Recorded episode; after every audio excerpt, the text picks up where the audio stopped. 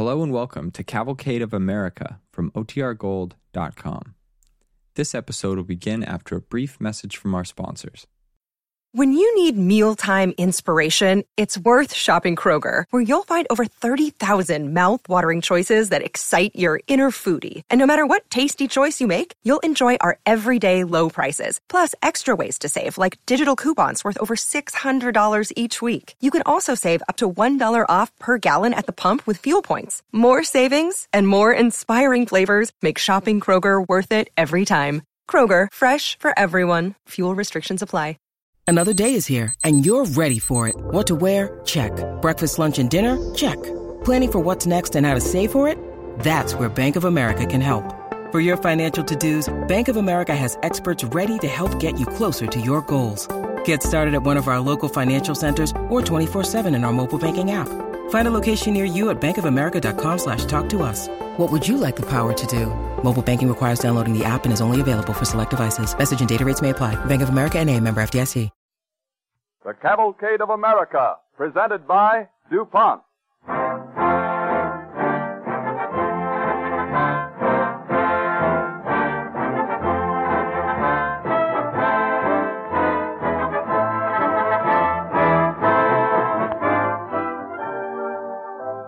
This evening, the DuPont Cavalcade brings us the story of Captain Robert Gray, American navigator, whose discovery of the Columbia River gave the United States one of its strongest claims to the great Oregon Territory, the lands which now make up the three states of Oregon, Washington, and Idaho. For the benefit of listeners who want added information about the stories of chemistry presented on these broadcasts, DuPont recently offered free copies of a 32-page booklet, Chemistry and You. If you haven't written as yet for your copy, do so while the supply lasts. Just address DuPont, Wilmington, Delaware.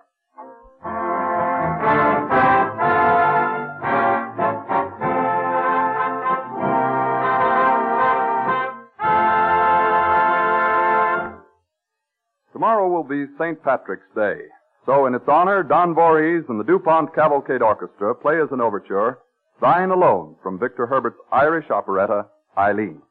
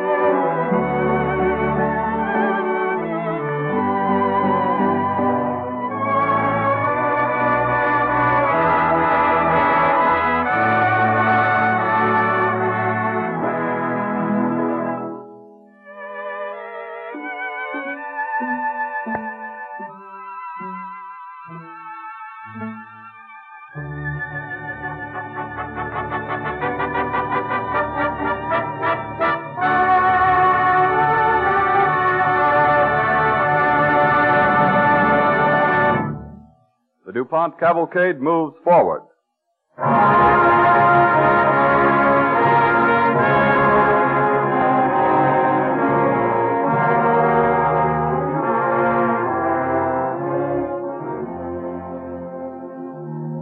Robert Gray was born in Tiverton, Rhode Island in 1755. From an early age, he followed the sea. Our story begins in the year 1787 when Robert Gray and another sea captain, John Kendrick, are summoned to a famous Boston tavern, the Bunch of Grapes, by one of the city's prominent physicians, Dr. Thomas Bulfinch. Come in, Captain Kendrick. Come in, Captain Gray. I want you to meet these gentlemen. Mr. Joseph Burrell. Gentlemen. How do you do, Mr. Allhatch. How do you do? Mr. Samuel Brown. Brown. Mr. John Derby. Do, sir. And Mr. John Pintard. How do you do, sir? We call ourselves the Boston Marine Association. Uh, Mr. Burrell, will you act as spokesman? If that is satisfactory to you other gentlemen. Of course. Of course. Well then, sit down. We'll get down to business. We have excellent reports of your bravery and your ability as seamen. We have therefore selected you for an important mission. Have you by any chance read the report of the Britisher, Captain Cook, and his recent voyage to the Pacific coast of this continent? Mm, no, sir. I've heard of the voyage, sir, but I've read no report. Uh, you should do so, gentlemen. Captain Cook reports that the natives in that region trap enormous numbers of sea otters, whose pelts are worth from $80 to $100 apiece. And they can secure these pelts by trading almost any manufactured article, a knife, an axe, a piece of cheap jewelry. This is a rich harvest to be reaped by those who get there first. And we propose to be the first. As I understand it, gentlemen, we're to sail to the Pacific coast, trade for furs, and return to Boston when we've a full load. No, no, not exactly. You are to take the furs to China, where they will command a higher price than hereabouts. There you will trade them for Bohea tea, which is cheap in China, but very dear in Boston. And if we accept this commission, what ships are we to take? You, Captain Kendrick, are to command the 220-ton ship Columbia, now being built at Scituate. And you, Captain Gray, are to command the 90-ton sloop Lady Washington. But, uh, which of us is to be in command? Well, it, uh, it seemed to us that since you, Captain Kendrick, are the older man and have presumably had more experience, you should be placed in command of the expedition. Is this acceptable to you, Captain Gray? Why, yes, sir. And to you, Captain Kendrick? Of course, sir. Then that's settled. We count on you two men to undertake the voyage, provided, of course, that such details as pay, equipment, and so forth can be satisfactorily arranged, as I know they can. Yes, sir. Yes, sir. Uh, there's uh, one thing more. While our primary purpose is to trade for furs and tea and to make money, we should also like to give our country a claim to these western lands. But, sir, haven't the Spaniards, the English, and the French already touched those shores? We can't disregard their claims. We can if we can establish a better claim for ourselves. If, for instance, we can find an important, undiscovered river and lay a claim to that, the United States will have an unshakable claim to that river and all the land it drains. But is there such a river? Seems most unlikely, for if such a river flowed into the Pacific, someone would surely have found it and claimed it long ago. Perhaps. Cook himself says there is none. But Jonathan Carver, who went among the Indians of the Mississippi Valley 20 years ago, heard tales of a mighty river flowing westward to the sea. The Indians called it the Oregon, and I, for one, believe it's there. And we're to find and claim this river. eh? Yes, if you can. The furs and tea mean much to us, but the river means even more to the United States.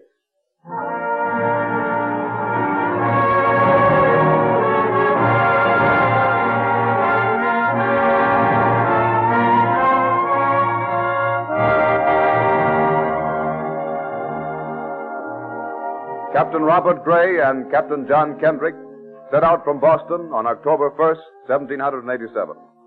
Exactly six months later, on April 1st, we find the two ships bucking a terrific storm off the southern tip of South America.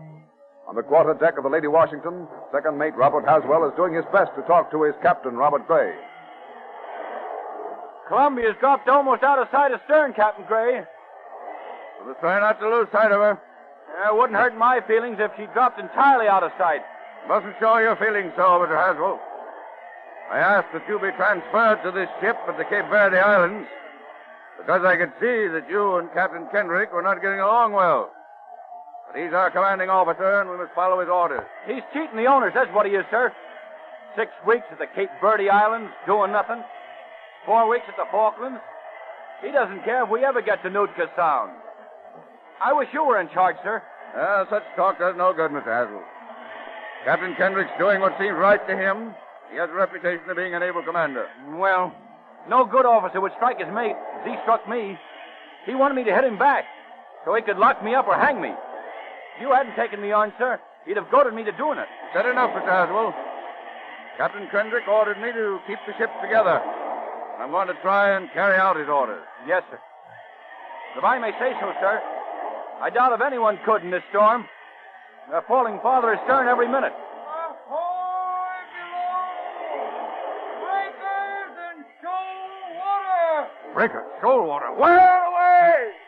Off the starboard bow! Two cables length! All hands, stand by to bring the ship about. Haswell, give a hand with the wheel. Set the course west southwest. Aye, sir. West how southwest. On this course, old Kendrick will never find us.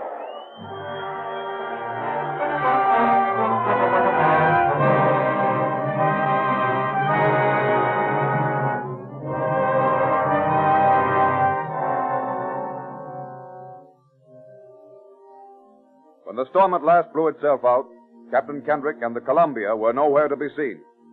Captain Gray, therefore, set his course to the north and sailed for Nootka Sound, near the present Vancouver Island on the west coast of North America, a prearranged rendezvous in case of separation.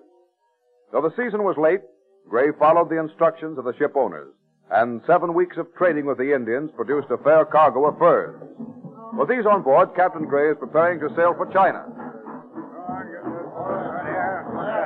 All right, step lively there. Hit those furs below. Want to spend the winter here? Uh, not me, I don't. Uh, no, sir. Neighbor China. Well, Mr. Haswell, loading nearly finished? Almost, sir. I hope we'll finish it in time to sail with the next high tide, sir. I hate to sail before we hear from the Columbia. You should have been here weeks ago. Yeah. Not with Captain Kendrick in command. He's probably at the bottom of the Pacific. Captain Gray. Look there. Beyond the point. Huh? Speak of the devil. Ship, but give me my glass. Yes, sir. Is it? Huh? It's the Columbia. I can see Captain Kendrick on the quarterdeck. He's taking a long time to get here, sir. Wonder what he plans to do now. Ah, we'll soon find out. Don't we sail, sir? Certainly not, Mr. Haswell. Captain Kendrick's in command. We'll wait for his orders.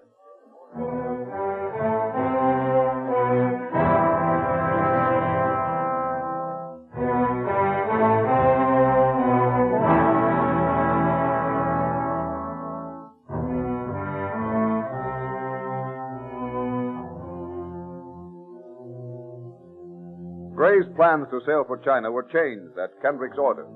Instead of setting out to market the furs already collected, Kendrick insisted that the two ships pass the winter at Nootka Sound. Making the best of a bad situation, Gray spent his time overhauling the Lady Washington in preparation for the next year's work. But Kendrick made no move to do the same for the Columbia. Then, one day in July 1789, Captain Kendrick called Captain Gray to his cabin on the Columbia. You sent for me, sir? Yes, Captain Gray, I did. We've a fair cargo of furs stored up, have we not? Yes, sir. I have about a thousand pelts, seven hundred fair to middling, about three hundred of excellent quality. In uh, collecting these furs, you uh, seem to be somewhat ahead of me. Ahead of you, sir? If my memory doesn't fail me, you collected none of them. In fact, sir, if I may be pardoned for saying so, you haven't made a trading cruise since you arrived. Well, uh, you're right about that. But I shall, I shall. In fact, I'm about to start a trading cruise along the coast. But, sir, how can you? The Columbia's not been overhauled. She's not fit for service. No, she's not, but my other ship, the Lady Washington's fit for sea. Your other? Why, yes, sir. You but- see, uh, I'll take the Lady Washington, and you can take the Columbia. When you've overhauled her, you can take the thousand furs to China and trade there for tea, as you were going to do last fall. But, sir, the season's ripe for trading. It would be a dreadful waste for me to cross the ocean now and sell this little load of furs. We both should stay and trade and travel when the season's over. Mr. Gray, I am in command. You'll do as I say. I have my reasons, which I have no need to discuss with you. Yes, sir. I'm sure you have the best of reasons. Certainly, you couldn't be seizing this opportunity to hide your own lack of efforts at the owner's expense by putting me out of the way while you belatedly gather furs to even up the score. No, I'm sure that couldn't be your thought. Gray, you're insolent. I'll, you'll strike me, as you did poor Haswell, knowing that it's mutiny to return the blow. It's mutiny to disobey. I shan't disobey. I'll take the furs to China, and I wish you well in your trading, not for your sake, of course, but for the owner's. The Lady Washington is yours.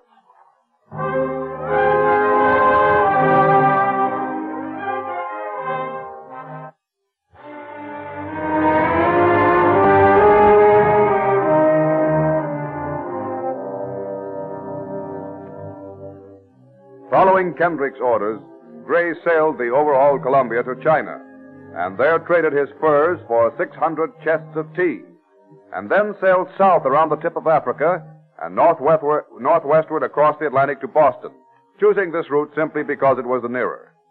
On August 10th, 1790, the Columbia sailed slowly up Boston Harbor. Certainly seems good to be back home in Boston, Captain Gray. And the old town looks the same from here, Mr. Haswell. Always mighty good. But I hate to face the owners with so small a return. We might have had several thousand chests of tea instead of just 600. Hey, what's that? Cannon, the fort.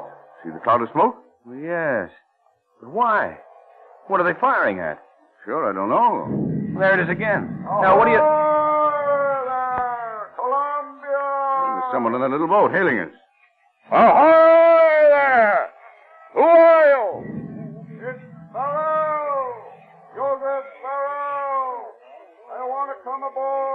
Mr. Burrell, one of the owners. Ahoy there, Mr. Burrell! We'll throw you a line and drop a ladder. Yeah. I'll throw the line as we pass him. Ready, sir? Here goes. Catch! Yeah, that's it. Drop the ladder. Yes, sir. Steady, Mr. Burrell. Hold hard now. There you are. Well, welcome, Captain Gray. Welcome back to Boston. Thank you, sir. I'm sorry that we haven't brought you more returns. Oh, never mind that now. You must prepare yourself for the celebration. Celebration? What celebrate? What's happened? Uh, what are those cannon shots, Mr. Burrell? Why, why, they're saluting you. Didn't you know it? Saluting me? Why? What? My boy, you don't seem to realize it, but you've carried the stars and stripes around the world for the first time. Magellan, Drake, Cook, and now Captain Robert Gray. Around the world. In my hurry to get home, I hardly realized.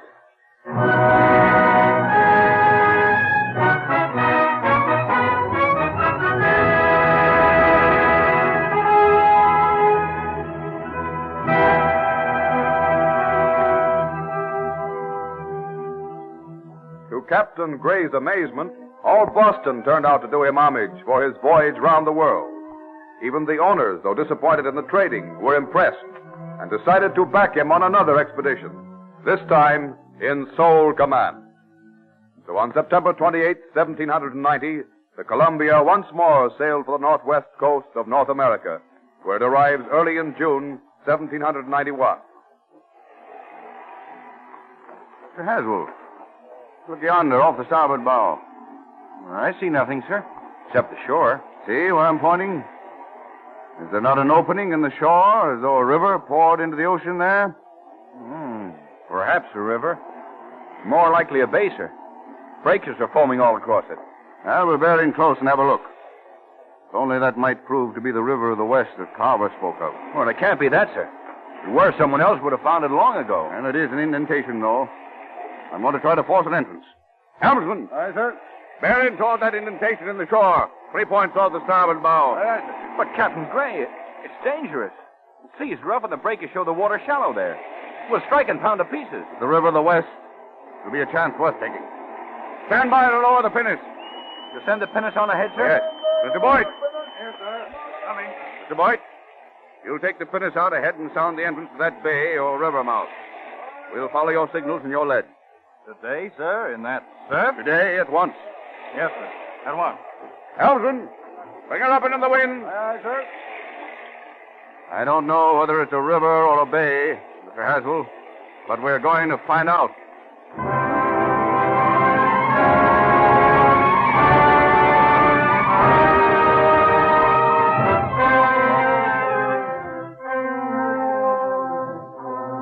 Nine days, Captain Gray tried in vain to pass the line of breakers and solve the riddle of the indentation on the coast. After many near disasters, he at last gave up and continued on his way. Early the next spring, cruising near the mysterious indentation, Gray came upon the British ship Discovery, commanded by Captain George Vancouver. The two captains confer in Gray's captain on the Columbia. So you see, Captain Gray, we have as yet made no discoveries worthy of note. We've sailed along the coast for nearly 250 leagues, seen no appearance of any opening in its shores. That's very strange. Last summer at latitude 4610 north, I found the entrance of what I took to be a sizable river. Spent nine days trying to get in, but couldn't because of the surf and shallow water. 4610, you say? Nine days, you say, eh? What's so amusing about that? I fail to see a jest in nine days wasted in the surf. No jest, you say, eh? and you Americans say we English have no sense of humor. Well? Why, man, that was no river. It was Deception Bay, named years ago by Captain Meares, who made the same attempt you did. What? So, that's your great discovery, eh? Why, less than two days back, I myself passed the bay and observed it well. Well, did you get your ship inside the breakers? Inside the breakers. Bless you, no, I knew better. I wouldn't waste nine days repeating Meares' mistake. And yours.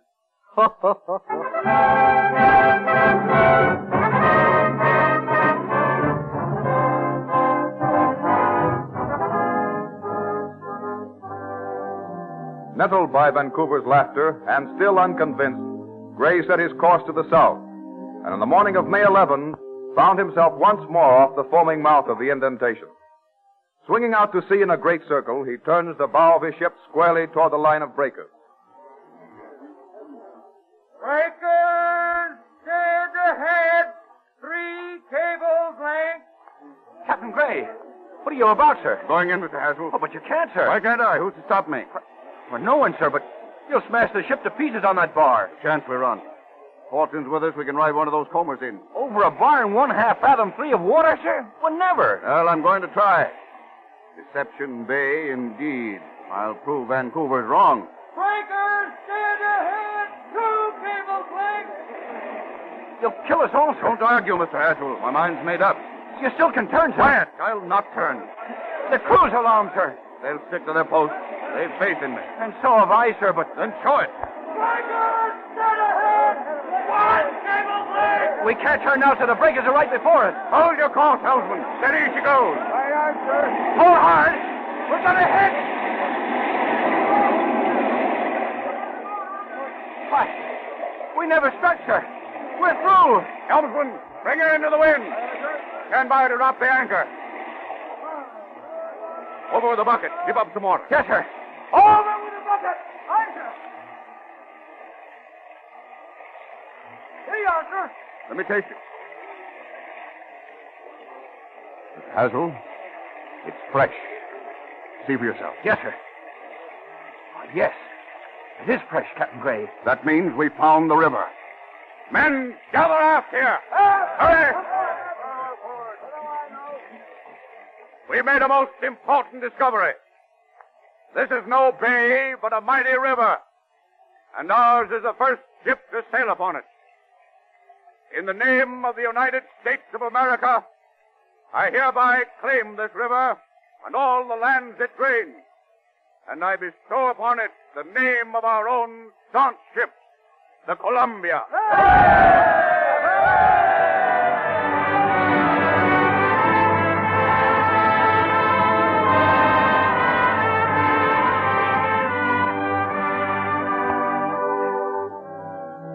Captain Robert Gray's discovery of the Columbia River gave the United States an iron-bound claim to the Oregon country, a claim which Great Britain formally recognized in the Oregon Treaty of 1846.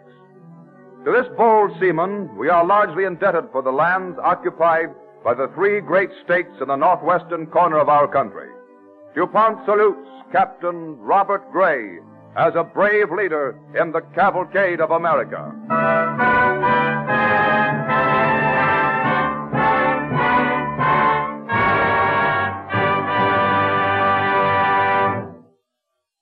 By presidential proclamation, next week has been named National Wildlife Restoration Week, an occasion for us all to cooperate in restoring our country's wildlife, whether it wears furs, feathers, or fins, or even the green of field and forest. America's wildlife is vanishing because man has upset nature's delicate balance. By thoughtlessly removing natural vegetation and destroying animal life, we Americans have brought about such catastrophes as floods, dust storms, soil erosion, and water shortage, as well as a decrease in wildlife of every sort. Every one of us has a direct personal interest in the work of restoring and protecting America's wildlife resources. When you restore for wildlife, you restore for man. Every form of wildlife plays some part in our struggle for existence. Consider the beaver, for example.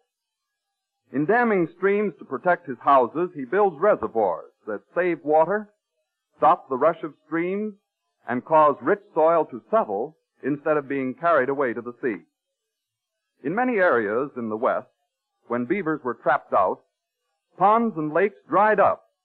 Valleys once covered with grass were turned into deserts, allowing soil erosion to set in. Such erosion has helped create the Dust Bowl area, which is a devastating a portion of our country.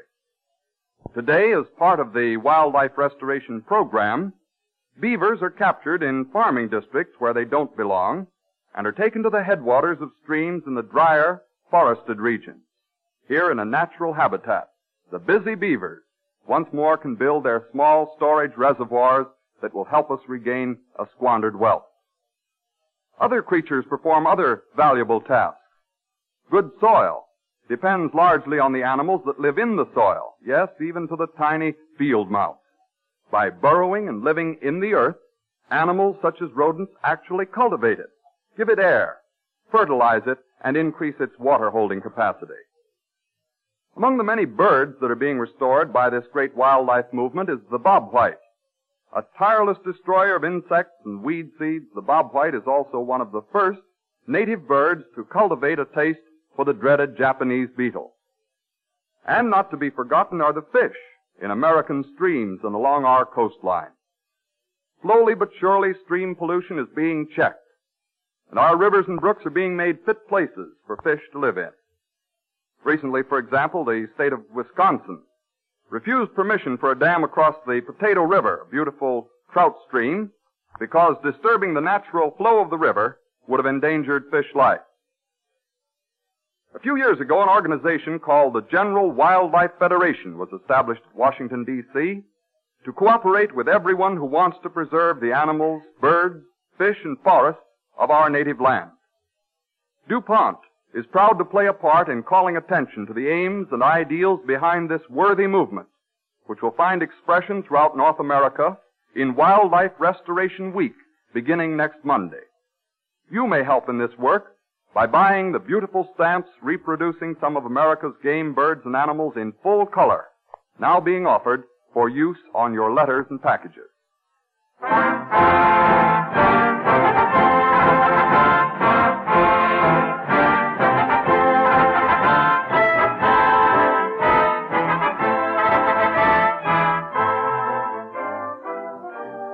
As a salute to Wildlife Week, John James Audubon, painter and naturalist, will be the subject of our broadcast when next week at the same time, DuPont again presents The Cavalcade of America.